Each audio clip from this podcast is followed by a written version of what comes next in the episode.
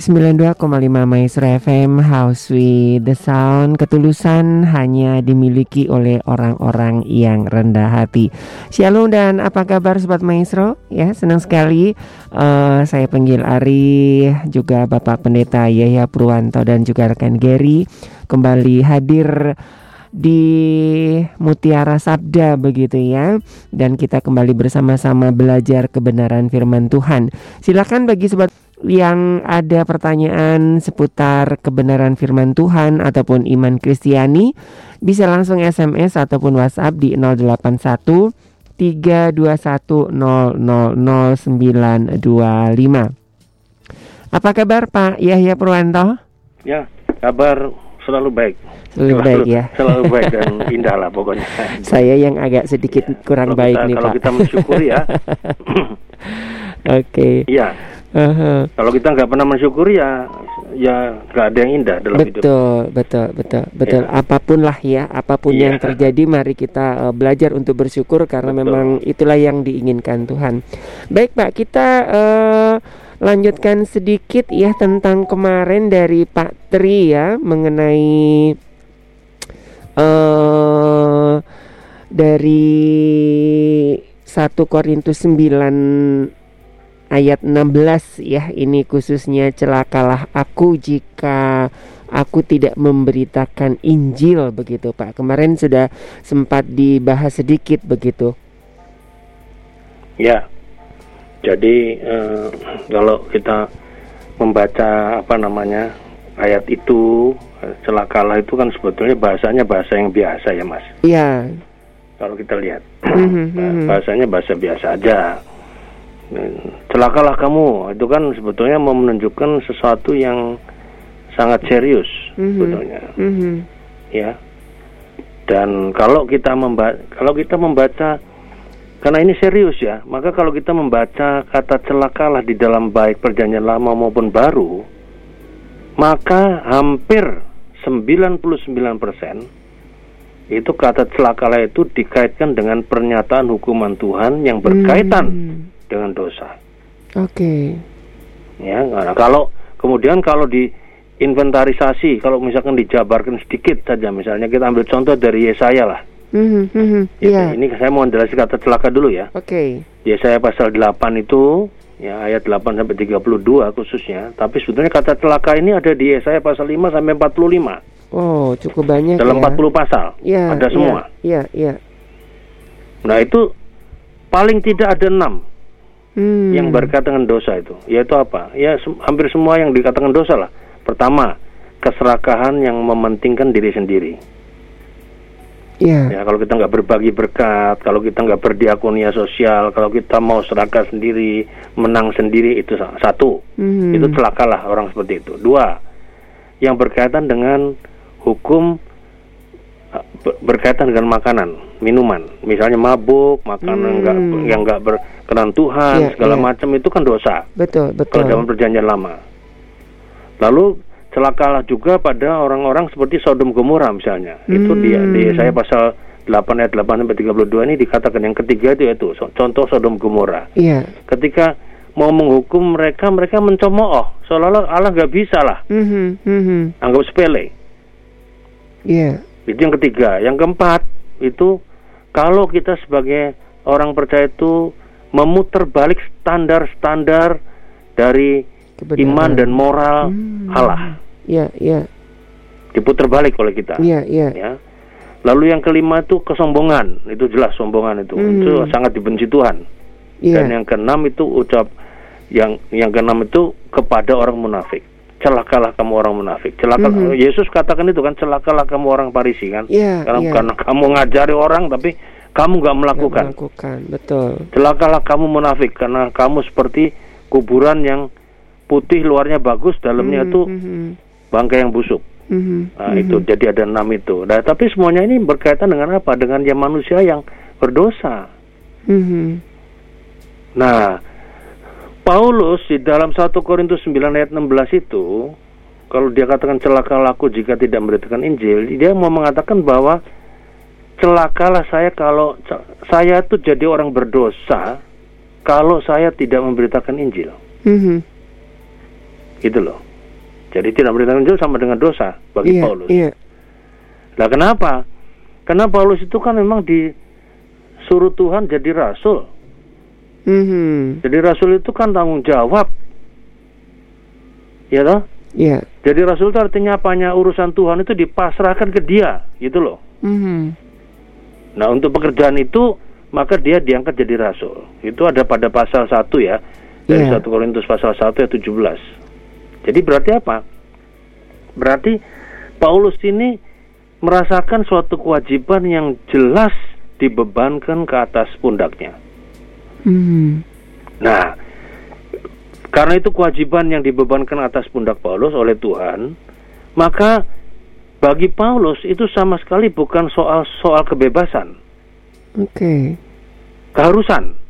Oh. Makanya dikatakan itu keharusan, Iya. dikatakan suatu keharusan bagi saya, Mhm. kata Paulus. Jadi bukan soal kebebasan, dia bisa bebas-bebas aja, dia bisa suka-suka aja kalau mau ngabarin Injil bisa. Betul, betul. Tapi bagi Paulus enggak, karena dia diangkat Tuhan, itu itu adalah suatu keharusan baginya. Mhm. Sehingga Paulus merasakan bahwa kalau dia berkhianat ya dan menjadi tidak setia dengan kepercayaan yang diberikan kepadanya untuk menjadi pemberita Injil, maka dia merasa yaitu tadi dosa Iya. ya. Dia merasa berkhianat dan tidak setia, berdosa kepada kepercayaan yang diberikan oleh Tuhan kepadanya. Mhm. Jadi dia dengan demikian dia melanggar perintah Tuhan sebetulnya yang jelas dan tegas, Mhm. ya kan? Iya. Maka kemudian dia mengatakan celakalah ia jika tidak memberitakan Injil, celaka aku ya, Mhm. ya. Paulus tidak mengatakan celakalah jika tidak melakukan pemberitaan Injil atau atau gini loh. Dia dia kan mengatakan celakalah aku jika aku tidak memberitakan Injil kan? Iya.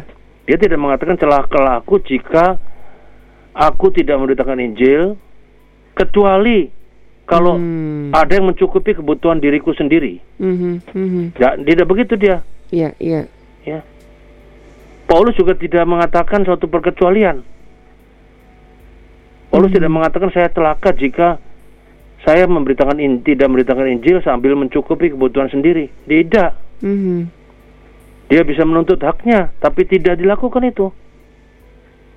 Nah, Mhm. ini hebatnya Paulus. Ya, Mhm. sementara kita sering kali ini kalau kita gereja-gereja zaman sekarang ini banyak sekali kita menuntut hak-hak kita, ya. Tapi kita tidak menjadi pemberita Injil yang benar Mhm. atau hamba Tuhan yang bagus. Iya. Atau kita sudah dibayar tapi kita tidak memenuhi kewajiban sebagai pemimpin rohani, misalnya. Mhm. Nah, itu itu sangat celakalah juga itu sebetulnya kalau itu terjadi. Iya. Paulus yang tidak ada perkecualian jika dia tidak melakukan aja dia mengatakan celaka. Mhm. Lah kita yang ada perkecualiannya dikasih hak kita mungkin dikasih gaji gitu oleh gereja atau apa segala tapi tidak melakukan kewajiban apakah nggak bisa kita disebut celaka? Bisa jadi ya, Pak. Ya bisa, bukan tidak bisa lagi bisa. Wong Mhm, kita sudah mhm. diberi haknya Iya, semuanya iya. sampai ke semua dipenuhi sebagai hamba Tuhan misalnya kan. Iya, iya. Tapi ketika melakukan kewajiban pemberita Injil, ogah-ogahan, suka-suka dia. Nah, ini kan tidak Hmm. tidak boleh, Iya, iya. ya. Iya. Jadi Paulus itu luar biasa. Ini yang harus kita teladani kalau mau jadi orang benar. Hati-hatilah kita ini sebagai hamba-hamba Tuhan ini, pelayan-pelayan Tuhan, bukan hanya hamba tapi pelayan apa pun lah. Mhm. Kalau kita hanya nuntut kewajiban, eh nuntut hak kita, kita mau naik gaji, naik gaji, naik gaji aja, tapi kemudian kerja kita males misalnya kan, eh bukan hanya untuk pemberita Injil loh mas, Iya. untuk semua orang lah saya katakan ini.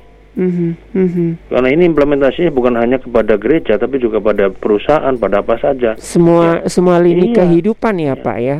Ya, sebaliknya juga kalau seorang majikan tidak memenuhi haknya kepada karyawannya, celakalah juga dia kan ada di Alkitab. Mhm. Celakalah Iya, kamu, iya. ngengat nanti akan ngabisin kamu kan? Mhm. Mhm. Kira-kira gitu.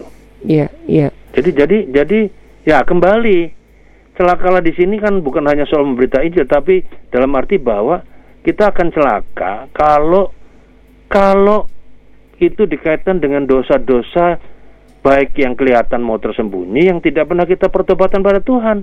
Hati-hati. Mhm. Ya. Mhm. Nah, salah satunya eh, dalam hal pemberita Injil kan begitu kan? Iya, iya. Apakah kita nggak berdosa kalau kita dikasih hak oleh Tuhan, tapi kewajibannya nggak dilakukan? Mhm. Kan berdosa, Mas. Betul, betul, betul. Nah, itu yang saya katakan tadi kata celaka itu dalam PL dan PP dikaitkan dengan pernyataan hukuman yang berkaitan dosa. Hati-hati. Mhm. Jangan sampai yang 6, 6 tadi Enam bagian kata ayat celaka, Alkitab ya. di Yesaya pasal 8 ayat 8 sampai 32 itu kita anggap sepele. Hmm. Iya. Ya, jangan jangan kita anggap bahwa ah dosa enggak enggak lah enggak. Itu akan dikejar Tuhan, Mas, sampai ke liang Iya. kubur nanti. Mhm. Karena Tuhan sudah memberikan pengampunan pada kita lewat Kristus, tapi kita nggak mau gunakan dengan bagus Mhm. seluruh kewajiban yang kita harus lakukan. Betul, Ya betul. celaka kita. Gitu loh. Mhm. Mhm. Iya. Ya, jadi jadi ini yang mau saya tekankan pada ini kepada saudara Tri yang bertanya ya. Mhm. Jadi hati-hati kita. Kita kita kalau kita memberitakan Injil, kita jadi hamba, kita jadi karyawan, apa pun juga yang kita lakukan, lakukanlah seperti untuk Tuhan lah. Mhm. Jangan sampai ada telah dosa di situ kita lakukan. Iya. Ketika ada telah dosa di situ dan kita tidak pernah mau mengakuinya, mempertobatkannya, itu dikejar sampai Tuhan. Maka celakalah kita Hmm. di satu titik. Iya, iya. Kemarin kema- kemarin juga Pak Yahya juga sempat eh, singgung ya bahwa memberitakan Injil itu kan tidak melulu menyampaikan eh, Alkitab begitu Yo, ya iya, Pak tidak. ya menjadi Iya, orang Kristen mengkristen apalagi maksa orang jadi Kristen, Kristen tidak. begitu ya tetapi itu. menyampaikan kabar baik Ya, segala sesuatu baik. tentang anugerah dan kabar Iya. baik ya Pak ya. Nah, menyampaikan kabar baik itu kan bisa lewat pekerjaan kita. Iya, iya. Kalau kita jadi karyawan, kerja kita kalau bagus di mata Tuhan, dapat pujian daripada majikan, ah itu Hmm. memberikan kabar baik kita. Iya. Iya.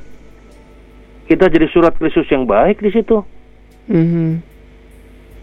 Karena apa? Kita betul-betul melakukan itu sebagai suatu keharusan bagi kita. Nah, sering kali yang jadi persoalan pada kita sebagai manusia adalah apa? Kita itu tidak merasakan itu sebagai suatu keharusan. Hmm. Kita merasakan itu sebagai soal kebebasan. Iya. Suka-suka kita ngerjainnya semua. Mhm, mhm. Sehingga kita tidak tidak memberitakan Injil di situ. Iya. Tidak iya. memberitakan kabar, kabar baik sama sekali. Mhm. Kita menjadi surat yang jelek, bukan surat yang terbuka, Oke. yang bisa dibaca semua orang. Oke, oke. Kalau Jadi sudah jadi surat yang jelek kan apalagi di tengah dunia media sosial sekarang. Hmm, betul, jadi betul. omongan semua orang. Lebih cepat Lebih menyebar. cepat, mana. ya, tapi kalau memang kita benar dan tidak melakukan itu, kita harus ber- melakukan klarifikasi. Mhm, Harus. mhm. Ada Oke. pembelaan. Nah, di sini Iya. kan kita melihat dalam 1 Korintus 9 ayat 16 ini kan Paulus memberi- memberikan pembelaan. Mhm, mhm. Ya, sungguh pun saya bisa punya hak dapat itu, tapi saya tidak mau gunakan itu. Ya. Itu loh. mhm. Tidak mau saya tuntut, tapi saya justru melakukan kewajiban saya karena itu tanggung jawab saya yang Tuhan Yesus berikan pada saya untuk pekerjaan di pengangkatan saya sebagai seorang rasul. Hmm. Iya kan? Iya, Gitu. iya, Iya. iya, iya. Ya. Mungkin ini juga Rasul Paulus mengatakan ini karena lihat situasi dan kondisi jemaat di Korintus itu sombong-sombong gitu kayak Pak Iya, ya. memang iya itu kan kebanggaannya kan pada materi, Materi terus karunia segala karunia macam karunia gitu ya. hebat, merasa dirinya lebih pintar dari Paulus Mhm, segala. mhm, mhm. Maka dikatakan apa Iya. yang bodoh bagi dunia kan dipakai Tuhan Betul, betul, betul. di situ. Iya, kalau kita membaca surat-surat Rasul Paulus itu tidak sepedas di Korintus ya Pak ya, karena memang di sini Rasul Paulus dalam tanda kutip direndahkan gitu ya. Betul, direndahkan. Mhm. Iya, Maka dia dengan dengan bangga dalam tanda petik ya, iya, iya. dikatakan bahwa saya tidak menuntut dari kamu, sungguh saya sungguh pun saya bisa. Mhm, Hak mhm. saya ada, tapi tidak mau saya. Iya. Saya tidak gunakan pilihan itu. Mhm, mhm. Tapi saya justru gunakan bukan haknya tapi kewajiban saya untuk itu. Oke. Dan statement celakalah itu memberikan satu argumentasi yang sangat apa indah, ya sangat menohok orang-orang Korintus karena wah hebat juga nih Paulus seperti ini. Hmm, Kan kira-kira gitu loh. Betul, betul, betul. Mas. Betul, betul. Betul. Ya kan? Iya. Mhm. Ya. Oke. Iya, ini mudah-mudahan bisa semakin uh, jelas ya Mas Tria jadi memberitakan Injil ya mungkin bagi hamba Tuhan ya di bidangnya bagi kita yang bukan uh, pelayan-pelayan Tuhan, Tuhan ya di rumah, ya, di pekerjaan, begitu ya. Itu juga memberitakan kabar baik gitu ya, ya intinya pekerjaan ya. kita tuh pekerjaan kita tuh kabar baik bagi banyak ya, orang. Iya. Iya. Iya. Oke. Okay. Gitu loh. Ya. Jangan kita anggap sepele itu seolah-olah bahwa itu ah itu cuma kerja doang. Urusannya uang tidak, salah. Iya. Salah. Iya. Di situ kalau kita seperti itu, uang itu akan mengiringi kita. Berkat itu waktu tidur pun Tuhan akan memberikan pada kita kok. Mm -hmm. Dengan mm -hmm. cara yang aneh. Betul, betul. Tidak pernah terbayang. Betul, betul. Ya. Betul. Jadi ini ya, uh, sobat maestro sudah semakin kebuka ya bahwa memberitakan Injil ya di mana pun ya nggak harus ngapalin uh, ayat demi ayat ya tetapi dengan hidup kita yang menyatakan kebenaran itu sudah ya. merupakan Injil yang terbuka ya, ya Pak ya. Hidup kita harus jadi surat Kristus lah. Oke. Okay. Ya, ya. Itu itu berita baik buat ya, semua orang. Iya, iya. Oke. Okay. Ya. Terima kasih Mas Tri ya uh, untuk pertanyaannya. Ditunggu pertanyaan selanjutnya buat teman-temannya juga. Ini selamat malam juga. Ini uh, tidak ada namanya ya. Mungkin kalau ada namanya lebih enak. Ini Pak Yahya sempat menyinggung orang kerasukan di Gerasa. Apakah 2000 ekor babi itu kiasan atau memang uh, itu benar-benar gitu Pak? Kok banyak banget gitu ya? Ya, ya ini saya tidak mengulang khotbah hari Minggu ya tapi ya bagus juga artinya ada yang memberikan satu pertanyaan berarti serius lah iya. mendengar firman pada hari Minggu yang kemarin. Jadi gini kan kalau kita membaca itu kan ayat itu kemarin di dalam sebetulnya saya tidak membahas 2000 karena di Injil Lukas itu tidak ada kata 2000. Iya. Yang ada di Injil Markus. Hmm. Pasal 5 ayat 1 sampai 20 dan kita lihat Injil Markus itu Ya, di situ sebutkan adalah kira-kira, Mas. Oh. Kurang lebih, kira-kira. Mm -hmm. Nah, kita, saya kan kemarin pernah mengatakan bahwa Gerasa itu adalah wilayah Romawi kan, mm -hmm. yang banyak mhm. kuil-kuil buat dewa Zeus. Okay. Ya, buat anaknya, putrinya, ya Dewi Artemis, ya Dewi wanita, yang mm -hmm. Dewi untuk mm -hmm. beranak, Dewi, mm -hmm. Dewi untuk mhm. kehamilan, Dewi untuk apa, pokoknya kecantikan yeah, segala yeah, gitu yeah. loh. Zeus kan Dewi anu kan. Nah, jadi jadi kalau kita lihat Gerasa itu adalah beda dengan Galilea. Oh. Gerasa itu kan wilayah kulturnya wilayahnya wilayah Yunani, Yunani Romawi. Iya. Jadi bukan iya. kultur Yahudi, Yahudi iya. Gerasa itu.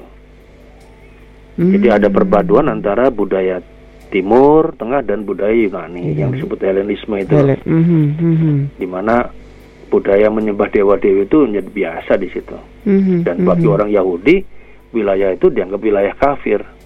Oke, itu wilayah, sebabnya wilayah ada najis, babi kan? itu ya Pak ya. Kalau di Yahudi kan nggak ada ya Pak ya. Kalau, ya? kalau di Yahudi kan nggak ada dilarang kan babi. Ya iya dilarang. Makanya mm-hmm. di situ kan mm-hmm. ada peternakan babi yang sampai kira-kira 2000 orang dan kita tahu bahwa dan kita tahu bahwa itu kan berarti apa? Itu kan wilayahnya Romawi. Romawi dan yeah. Injil Markus itu kan sebetulnya tujuan pencatatannya, tujuan pemberitaan firman dalam Injil Markus dicatat itu adalah firman Tuhan itu ditujukan pada orang-orang Romawi sebetulnya, kelompok orang-orang hmm. seperti itu. Iya. Ya. Dan kelompok orang-orang Romawi itu, Yunani Romawi itu adalah kelompok orang-orang yang dari zaman abad katakanlah 7 atau 8 atau 9 sebelum Masehi itu sudah apa menemukan angka. Oke. Okay angka itu sudah merupakan bagian hidup mereka sehari-hari. Mm -hmm. Jadi angka itu penting buat orang Romawi, Romawi itu. iya. Makanya kan ada angka Romawi kan, Mas? Betul, betul, betul. Sampai hari ini. Betul, betul. Ya angkanya mulai-mulai bukan pakai angka 1 2 3 4 5, bukan. Betul, betul. Seperti angka biasa kita iya, kan? Iya. Angkanya bahkan kan angkanya kan pakai Iya kayak balok-balok uh, gitu balok ya. itu kan? iya. Iya kan? Batang-batang gitu loh. Iya, Satu iya, batang, dua iya, batang. Iya. Kalau tiga tiga, keempat empat, ah, lima hmm. kemudian berubah jadi V. Iya. Batangnya berubah jadi V kan, begitu kan? Gitu ya. V ditambah satu batang jadi iya. enam. Mm -hmm. Itu kan memang sudah begitu. Makanya makanya di Injil Markus itu ditulis angkanya kira-kira itu pun juga hmm. kira-kira. Hmm, hmm, jadi jadi pertanyaan kalau dikatakan apa kiasan tidak. Ini sesungguh nyata, kurang lebih kan kalau begitu banyak kan nggak susah dihitung tuh mas. Kira-kira aja betul. kerumunannya gitu banyak ya kira-kira dua ribu. Mm-hmm. Dan buat orang Yunani Romawi, orang yang najis dianggap orang Yahudi itu oleh orang Yahudi itu angka itu penting, bilangan mm-hmm. angka itu. Mm-hmm. Ya. Mm-hmm. Karena di sini mau menunjukkan kuasa Kristus yang membuat kurang lebih dua ekor babi, ribu ekor babi itu mati lemas semua kan? Iya, iya. Kira-kira gitu. Mm-hmm. Nah, jadi mm-hmm. kembali ya. Jadi empat. Jadi ada hal yang menarik dari kisah itu ya bahwa itu sungguh-sungguh terjadi ya. Yeah. Karena itu dasarnya tadi. Gerasa itu wilayah kafir, najis. Lalu kemudian kerasukan orang yang kerasukan setan yang memang orang najis kan begitu memang hmm. yang hubungannya dengan unclean, unclean spirit hmm. ya hmm. roh najis hmm. lalu kemudian hukumnya juga ah, bukan hukumnya lalu kemudian diletakkan di kuburan juga gitu kan yeah. dan hukum Yahudi menekankan bahwa kuburan itu adalah najis tempat najis oh, karena mayat yeah. itu najis betul betul betul termasuk bantal tempat tidur segala macam itu kuburannya juga najis mm -hmm, mm -hmm. ya kan Nah orang hmm. najis itu kan harus dilenyapkan dari kaum Israel, kaum Yahudi zaman dulu. Hmm. Nah kawanan babi buat orang gerasa yang nggak najis. Oke. Okay. Gitu loh. Iya, iya, iya. Najis buat orang Yahudi. Hmm. Tapi tidak najis buat orang gerasa. Iya, iya. Ya, itu kira-kira gitu konteksnya. Hmm. Jadi, hmm. jadi saya mau mengatakan kembali bahwa itu bukan merupakan kiasan atau simbol saja 2000 tapi menunjukkan bahwa kekuatan legion itu memang luar biasa. Makanya mm -hmm. dikasih nama legion kan legion. banyak sekali. Yeah, iya. Sampai yeah. kira kurang lebih 2000. Bayangin 2000 babi mati di, di apa dimasukin legion yang kur ya kurang lebih 2000 juga yeah, lah kira-kira. Yeah. Iya, penggambaran dengan nama dari roh jahat yang merasuki orang gerasa itu ya, Pak ya? Iya, kan namanya legion. Iya, iya. Tapi legion itu kan banyaknya berapa nggak tahu. Iya, iya. Tapi orang yang Romawi kan butuh bukti. Iya. Buktinya apa? Angka. Kebetulan mereka senang sama angka. Mm -hmm. Kan gitu. Mm -hmm. Ya jadi klop gitu. Mm -hmm. Kalau kita mm -hmm. lihat. Iya, iya. Ya. Iya. Jadi. Oke. Okay. Ya kira-kira begitu mas. Iya, ya. iya. Tapi tapi sebetulnya misinya bukan soal 2000-nya. Misinya adalah bagaimana Yesus menerobos mau menyatakan kes kabar keselamatan bagi orang-orang yang jauh di luar di luar jangkauan mm -hmm. keselamatan orang Yahudi. Iya, yeah, iya. Yeah.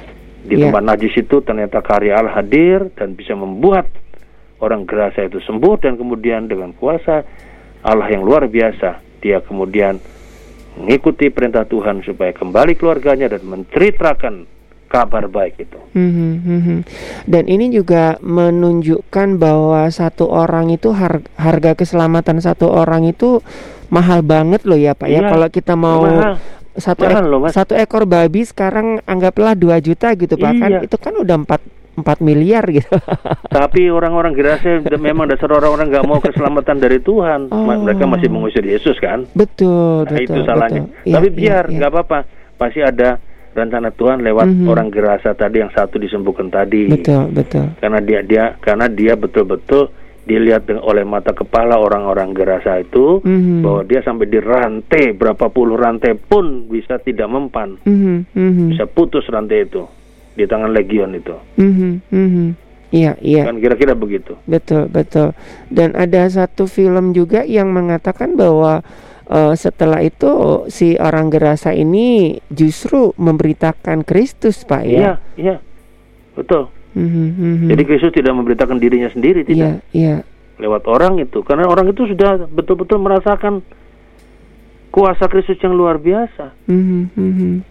Yang menghadirkan bukan hanya pemulihan dia jadi waras, tapi juga keselamatan yeah, bagi orang yeah. ini. Mm-hmm. Oke. Okay. Ya. Iya.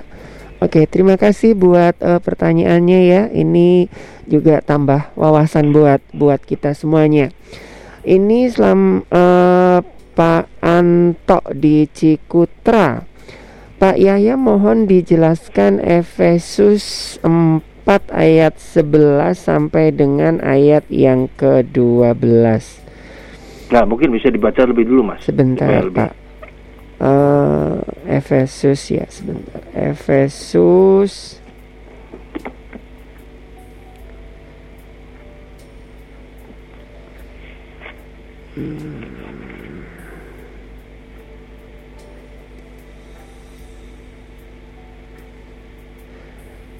Efesus 4 ayat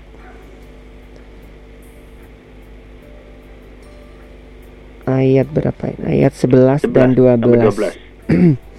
Demikian firman Tuhan. Dan ialah yang memberikan baik rasul-rasul maupun nabi-nabi, baik pemberita-pemberita Injil maupun gembala-gembala dan pengajar-pengajar untuk memperlengkapi orang-orang kudus bagi pekerjaan pelayanan bagi pembangunan tubuh Kristus. Ya. Ya, jadi itu ayatnya. Jadi ya. kita melihat di situ ada dalam ayat itu ada ia yang memberi, berarti ada sang pemberi ya.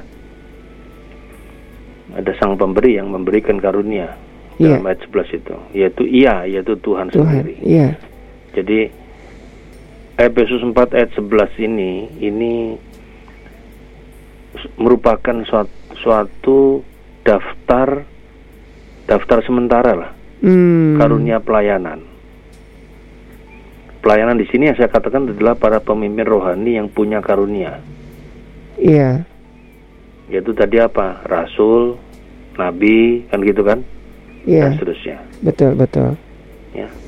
Nah, Rasul Paulus menulis surat ini menekankan bahwa sang pemberi itu yaitu Kristus itu memberikan berbagai karunia.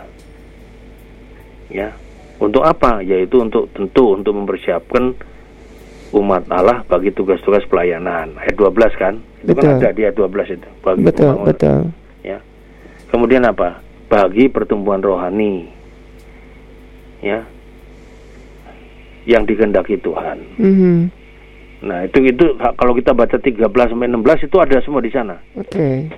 Yang bagian duanya itu mm-hmm. ya sampai bagian 12 itu adalah menyiapkan umat Tuhan bagi tugas-tugas pelayanan. Yeah, yeah. Ayat 13 sampai 16 kalau diteruskan itu adalah untuk pertumbuhan rohani tubuh Kristus atau gereja Tuhan.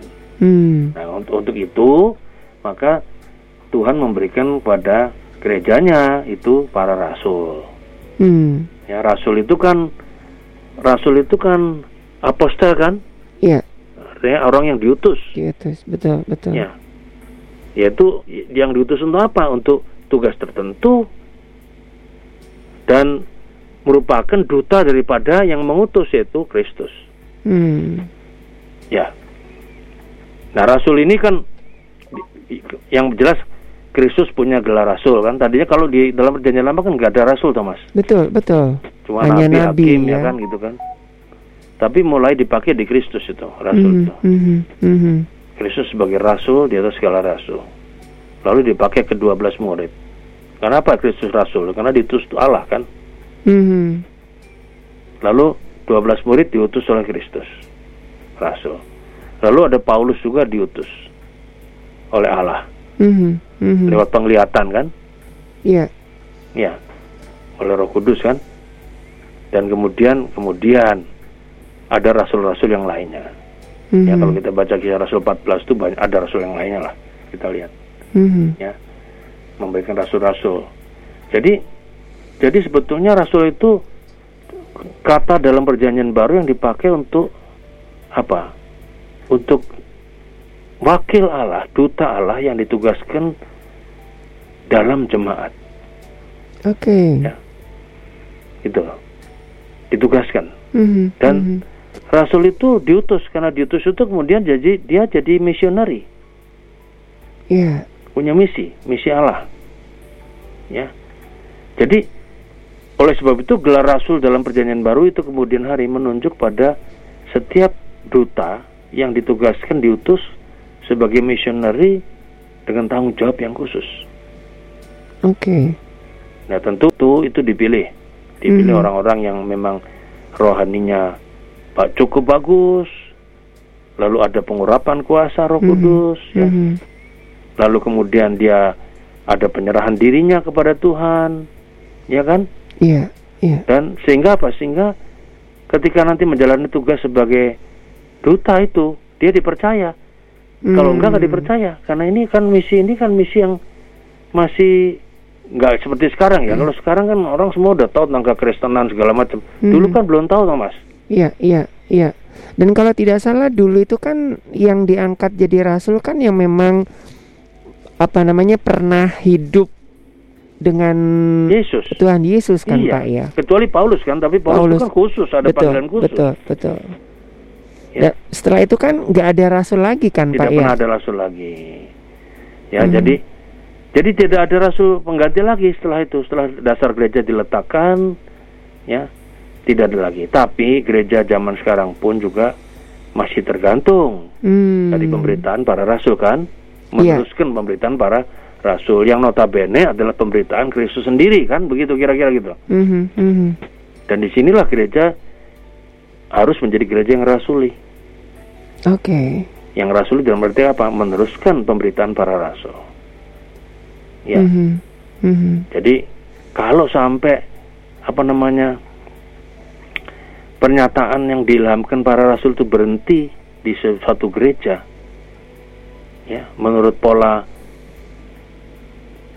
menurut pola-pola zaman modern yang kadang-kadang bisa menyimpang dari Alkitabiah, mm -hmm. yang kadang-kadang juga bertentangan dengan apa moral dan kehendak Tuhan.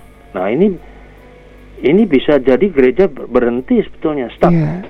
berhenti, tidak memberitakan lagi, bahaya. Mm -hmm. Ya, itu harus dilihat, sebab kalau itu terjadi, itu berarti gereja akan berhenti di situ. Betul. Diam betul. dalam tanda petik. Berhenti mm -hmm. menjadi suatu gereja, walaupun memang gedungnya ada. Mm -hmm. Tapi ya, apakah yang diberitakan itu kehendak Tuhan? Apakah yang diberitakan adalah uh, apa meneruskan pemberitaan para rasul yang notabene adalah para rasul itu memberi meneruskan pemberitaan Kristus kan kira-kira gitu. Mata rantai kan gitu kan. Mm-hmm. memberi Kristus memberitakan. Yeah. kemudian para rasul meneruskan pemberitaan Kristus. Kita sekarang ini meneruskan pemberitaan para rasul. Walaupun rasulnya sudah nggak ada. Hmm. Iya. Kan sekarang nggak ada apa namanya jabat rasul toh. Tapi ada beberapa ya ini mohon maaf tidak menghakimi ya kan kita sering dengar oh ada Rasul A datang ke Indonesia ada ya, Nabi A datang boleh boleh saja saya, saya tidak mau menghakimi ya, mereka ya, ya. orang Mungkin mau itu ngaku Nabi ini aja ya, Pak, boleh ya. saja nanti itu akan diuji oleh sejarah kan hanya pemakaian istilah mungkin ya Pak ya, ya. mungkin istilah mungkin sebetulnya hamba lah sebetulnya mm -hmm, tapi mm -hmm. yang ngakunya Rasul tapi intinya adalah bahwa uh, setelah itu kan kita lihat dalam dalam masa setelah Paulus terus sampai ke sini kan kita lihat pemberitaan itu nggak pernah ada rasul baru lagi. kan. Ya. Nah kalau tiba-tiba sekarang muncul ya, rasul ya. baru ya nggak apa-apa, silakan aja. Mm-hmm. Saya tidak mengatakan mm-hmm. mereka salah atau benar tidak. Mm-hmm. Biar nanti diuji oleh zaman. Mm-hmm. Ya. Yeah. Tapi yang jelas adalah pemberitaan para rasul itu dimulai dari pemberitaan Kristus sebagai rasul utama, lalu pemberitaan Kristus ini diteruskan oleh 12 para rasul, lalu kemudian ada Rasul Paulus yang khusus dapat panggilan jadi rasul kan, mm-hmm. lewat penglihatan tadi yang buta kemudian dia melihat kan, betul. Ya, lalu setelah itu dia betul-betul punya kekuatan untuk memberitakan sebagai rasul. Mm-hmm. Nah, sekarang tentunya diteruskan dalam kehidupan kita sebagai gereja, gereja. dengan jabatan-jabatan yang sekarang ada. Hmm. Ya nanti saya terusin di bawah itu yang masih ada. Hmm, betul, betul. Nah kemudian yang kedua masih itu para nabi. nabi ini sering kali disalah mengertikan oleh banyak orang ini. Iya. Karena nabi itu dianggap orang yang seolah-olah berbicara tentang sesuatu yang eskatologi, harus eskatologi. Hmm. Ya, hmm. karena istilah nabi itu orangnya. Ya, yeah. perkataannya itu nubuat sebetulnya. Mm-hmm. Tapi sering kali orang kalau bicara nubuat itu seolah-olah apa memberitakan sesuatu yang masa depan. iya, iya. Kayak meramal gitu loh. Mm-hmm. Mm-hmm. Ya. Padahal tidak. Kalau kita membaca misalnya 1 Korintus 13 ayat 3, di situ sebetulnya nubuat itu apa? Nubuat itu intinya adalah membangun, menasihati dan menghibur. Hmm. Coba. Iya kan? Oke. Okay. Kan, kan waktu itu kan di Korintus kan itu sedang rame-ramenya Iya, orang iya. berbahasa lidah. Berbahasa, iya. Lalu kemudian Paulus mengatakan kamu gak usah banyak bahasa lidah, belum tentu benar kata Paulus kira-kira gitu. Yang benar ini malah harusnya kita bernubuat. Hmm. Bernubuat itu apa? Yang menjadi nabi. Bernubuat itu artinya apa? Membangun, menasihati, menghibur sesuai dengan kebenaran firman Tuhan. Gitu loh. Iya. 1 Korintus 13 ayat 3 di sana dibunyikan. Mhm. Ya, jadi kalau kita simpulkan nabi itu adalah orang yang dipercaya Tuhan atas nama Tuhan. Beban utamanya itu adalah untuk memberitakan kebenaran firman Tuhan. Mhm. Ya. Makanya kalau kita melihat nabi-nabi zaman dulu kan selalu begitu. Iya. Ya, Nabi Yesaya, Yeremia, nabi siapa pun lah Amos, Obadja, Yunus segala itu mau ditugasi Tuhan untuk ngebenerin Iya. masyarakat. Iya, iya. Menegur orang untuk Iya, bertobat gitu ya. Berat ya Tapi memang sekali-kali ada disebutkan nanti kalau kamu nggak mau ditegur Tuhan loh, kamu nanti bakal gini loh nanti. Nah, itu Hmm. kelihatannya seperti nubuat, tapi sebetulnya itu itu hanya hukuman aja, Mhm, efek daripada mhm. hukuman Iya. untuk mereka. Hmm. Ya, jadi jadi itu kita melihat bahwa di situlah tugas pokok Nabi memberitakan firman Tuhan Iya. supaya apa umat itu tetap taat dan setia percaya pada Tuhan. Jangan sampai terus menyimpang. Mhm. kalau Betul. menyimpang kamu nanti dapat hukuman loh. Nah ini sering kali dapat hukumannya ini diartikan sebagai suatu ramalan yang ke depan. Mhm. padahal itu suatu suatu kepastian. Iya. itu kepastian. Ya. Jadi kita melihat itu ya.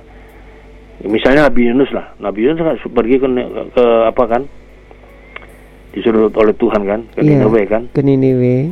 lari ke Tarsis Mhm. sampai masuk perut ikan lalu tapi kemudian dimuntahkan lagi kemudian sampai bisa mengabarkan Injil kan Betul. memberitahu kamu mesti bertobat bertobat kalau enggak kamu nanti dihukum loh kira-kira Mhm. gitu kan begitu ya kan ya ternyata mau tobat juga nah yang menarik di sini adalah bahwa itu makanya Rasul Paulus dalam 1 Korintus 13 ayat 3 ya di situ dikatakan nubuat itu adalah kebenaran firman Tuhan. Yang artinya apa?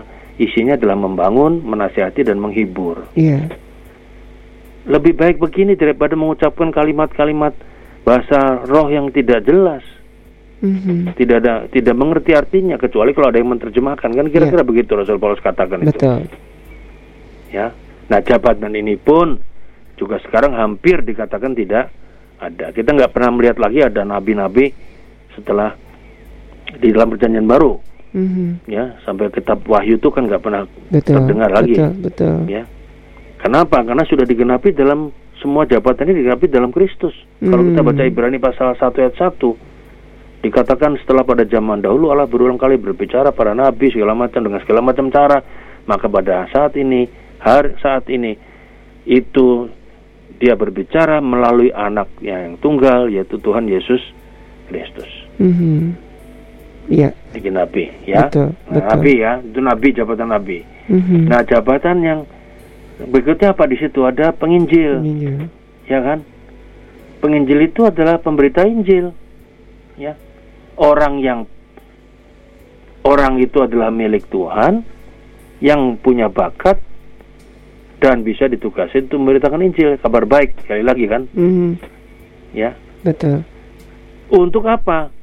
Un- untuk memberitakan keselamatan, berita Injil kepada mereka yang belum selamat, sehingga apa? Kemudian bisa membuka persekutuan yang baru di sebuah tempat. Gitu loh, Mas. Iya. Ya. Iya.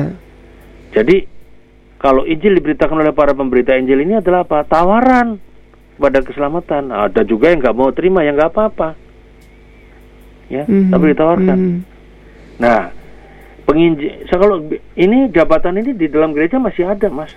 Iya, iya. Seperti Mas Hari misalnya. Dan rata-rata Ya, ya. Mas Hari kan penginjil juga kan. Gitu loh. Kenapa? Di gereja harus ada harus ada Mhm. walaupun tidak dibunyikan sebagai penginjil resmi Iya. lah ya. Tapi harus ada orang-orang yang mau seperti ini.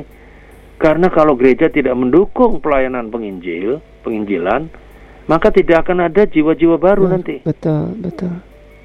Ya. Gereja akan jadi statis, Mhm. nggak bertumbuh, tidak misioner lagi. karena nggak ada penginjil. Iya. Ya. Nah, kalau ada penginjil itu beda, ya. Ada berita disampaikan, Mhm. ya. Ada pelayanan ke masyarakat, Mhm. ya kan. Nah, seberapapun nanti yang mau terima Tuhan itu semua adalah Roh tentu Kudus ya. satu anugerah Tuhan. Yang kedua Iya. adalah pilihan daripada mereka, Tuhan, bukan betul. paksaan kita. Betul, betul. Ini yang paling penting, Mhm. ya. Jadi itu itu penginjil, itu masih ada tugas ini para penginjil. Nah, yang berikutnya dalam ayat itu tadi 11 dan 12 itu adalah para gembala. Nah, para gembala ini sekarang masih ada yaitu hamba-hamba Tuhan Mhm. kan, gembala jemaat kan, Iya. yang apa? Yang lebih banyak bertugas, bukan penginjil ini, lebih banyak bertugas untuk memelihara kehidupan rohani sebuah jemaat setempat. Ngayomi gitu ya, Pak ya. Ya, untuk memelihara domba-domba. Mhm. yang yang tadi di di anu penginjil tadi kemudian di- kan dipelihara Mhm. yang itu kan harus ada gembalanya kalau nggak ada gembalanya susah nanti ya kan Iya, iya. nah gembala ini tugasnya apa ketika sudah masukkan ke dalam pers- persekutuan itu kemudian apa tugas gembala itu memberitakan ajaran yang sehat. Mhm. gitu loh. Iya. supaya apa? Domba-dombanya sehat semuanya. Melakukan dan memimpin jemaat lokal dengan bagus. Mhm. sebagai gembala yang baik. Dan dalam hal ini tentu yang di yang di apa namanya diperlukan apa? Ya pengajaran yang benar keteladanan ya. Eh, menerima semua orang seperti Yesus menerima semua orang Mhm. baik yang berdosa maupun tidak dalam jemaat itu kan tidak Betul. memilih-milih gitu kan Betul, betul. betul-betul betul-betul dia melindungi kawanan domba lah kira-kira Mhm, gitu mhm. menjaganya dari ajaran-ajaran yang kurang benar dan sebagainya Iya. Dan para gembala ini harusnya meneladani Kristus. Hmm. Iya. Ya, itu Mhm. harusnya. Ya, walaupun mungkin ada juga yang tidak. Yaitu tanggung jawab dia sama Tuhan lah. Kita nggak mau usah menghakimi. betul, betul. Jadi, jadi kalau boleh dirumuskan para gembala ini adalah sebetulnya adalah tugas utamanya memimpin kehidupan rohani jemaat supaya kehidupan rohani jemaat itu tetap dalam kehidupan rohani yang sehat, Hmm. gitu loh. Iya. ya. Nah, kemudian ada lagi yang terakhir, para guru. Guru ini juga penting. Guru ini ada guru bukan guru sekolah SD, bukan, tapi Mhm, guru ini mhm. adalah orang yang punya karunia yang diberikan Tuhan untuk apa? Untuk bisa menerangkan, menjelaskan, menguraikan apa namanya? hal-hal yang berkaitan dengan hal-hal yang berkaitan dengan apa? pemberitaan firman Tuhan yang benar Hmm. sesuai dengan ajaran. Sesuai dengan ajaran kalau ajaran apa? Teologia, Iya. teologia. Hmm. Ya, ini Mbak bicara soal teologia di Betul, sini. betul, betul, betul. Jadi tugas guru itu adalah apa? Memelihara supaya Injil itu yang dipercayakan pada para gembala tadi itu akan terus terbangun dengan baik. Mhm. Ya, gitu. Betul. Jadi kalau para guru ini ngajari nggak benar pada para gembala, ya bisa jadi gembala nggak benar. Ya. Ya kira-kira gitu. heeh.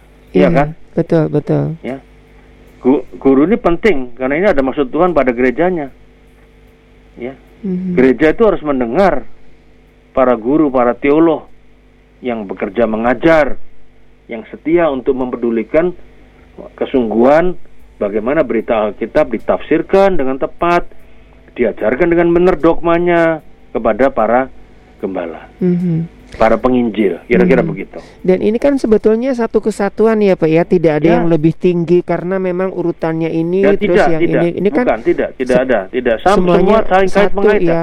Betul, betul. antara kan yang dua itu sudah nggak ada ya rasul sama Mhm. nabi kan Nabi, sudah nggak ada betul, yang ada betul. cuma gembala penginjil dan Pengajar. pengajar Mhm. guru ya kan Mhm. itu saling berkaitan mas Ya, kalau nggak ada pengajar bagaimana ada gembala bagaimana ada penginjil kan nggak bisa ya.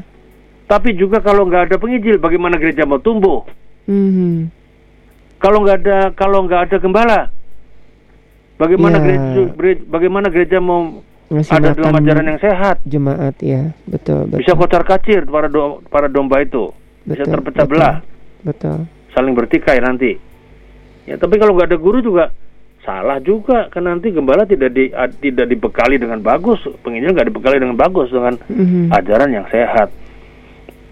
Gitu loh. Betul, betul. Jadi para pengajar ini harus juga tetap setia kepada penyataan Alkitab. Ya. Ya harus betul-betul Alkitab itu ditafsirkan dengan benar dan kemudian disampaikan kepada para gembala dan para penginjil untuk bisa diimplementasikan dalam kehidupan jemaat. Jemaat, oke. Okay. Kira-kira gitu. Iya. Jadi yeah. tiga jabatan ini sebetulnya saling kait mengait satu yeah. sama lain. Iya, jadi tidak ada yang lebih utama ya. Jadi Makanya kalau itu... orang mau jadi gembala kan harus sekolah teologi dulu kan? Iya. Yeah. Harus ada diajar oleh guru yang bagus. Gitu loh. Iya. Yeah. Mau jadi penginjil juga sama. Kalau nggak ada basic untuk itu nggak bisa. Betul, betul. Sebab dia harus harus misalnya dibekali dengan apa namanya studi apologetik segala macam kan begitu kan? Mm -hmm. Ya. Betul, betul. Oke, iya. Ya. Mudah-mudahan ini ya. bisa dipahami ya, sangat ya, jelas dan ya, sangat detail ya, Pak Anto ya di Cikutra ya. Oke, kita ke Pak Julius Iswanto. Apa kabar nih Pak Julius Iswanto? Aduh ke mana aja Pak Julius Iswanto? Sampai kangen nih saya. Pak Yahya, ini mohon dijelaskan ya. Ini uh, saya tidak akan baca semua pasal uh, semua ayatnya ya di Ibrani pasal 4 ayat 1 sampai dengan 13 nih. Ini tentang hari perhentian nih maksudnya apa ini Pak Yahya? Ya, jadi gini. Ka kalau kita membaca itu barangkali kita mesti membaca dari ayat satunya aja itu sangat ayat jelas. Ayat satu. Oke. Okay. Saya coba saya bacakan ya supaya yeah. karena waktunya hmm. mungkin tidak lama lagi. Sebab itu baiklah kita waspada supaya jangan ada seorang di antara kamu yang dianggap ketinggalan hmm. sekalipun janji akan masuk ke dalam perhentiannya masih berlaku. Jadi kita tahu bahwa bahwa kalau kita bicara hari perhentian Tuhan itu adalah sebetulnya kita mencapai perhentian yang kekal di surga hmm. sebagaimana dijanjikan dalam pasal 11 ayat yang ke-16 ya pasal 11 ayat 16 itu kira-kira bunyinya begini 11 ayat 16 ya ya ayat 16. Di Tetapi Ibrani sekarang juga. tapi sekarang mereka merindukan tanah air yang lebih baik, mm-hmm. yaitu satu tanah air surgawi. Ya, kita kira-kira gitu. Yeah. Sebab itu Allah tidak malu disebut Allah mereka karena Ia telah mempersiapkan sebuah kota bagi mereka. Itu tempat perhentian yang kekal kita, yang disebut mm-hmm. surga. Yeah. Atau Firdaus. Ya. Nah, hati-hati kata surat Ibrani ini. Jangan sampai kita berhenti bertekun dalam iman dan kesetiaan kita pada Kristus yang mengakibatkan kita gagal sampai ke tempat perhentian yang kekal tadi. Kira-kira hmm, gitu loh. Betul. Ya kan? Jadi waspada ya. Sebab bisa saja ada kemungkinan yang mengerikan. Kita nggak sampai kita dihukum Tuhan di tengah jalan, bisa, bukan nggak hmm. bisa. Iya kan? Iya. Kalau kita percaya sama Tuhan di tengah jalan kita kandas murtad misalnya bisa dihukum Tuhan kita. Kan mm -hmm. begitu. Mm -hmm. Kemudian yang kedua, kita dituntut juga selama itu waspada supaya kita tetap bertekun dalam iman. Ya, kita tetap mendekatkan diri dengan Tuhan. Kita tetap bergantung pada Tuhan. Hati kita sungguh-sungguh melekat sama Tuhan. Itu yang menjadi syarat utama kita masuk perhentian tuh. Hmm. Yang kekal tadi. Mm-hmm. Ya syaratnya bukan dengan perbuatan baik atau apa pun juga tidak dengan iman. Ya maka iya. Ibrani yeah. ini adalah sebutnya surat iman mas. Iya. Yeah. Ya kalau betul, kita baca betul, Ibrani pasal betul. yang ke-11 itu kan gitu. Iya. Hanya iman. Pahlawan-pahlawan iman di situ. Contohlah saksi-saksi iman para leluhur kita. Mm-hmm. Yang betul-betul masuk dalam kemuliaan Tuhan. Gitu loh.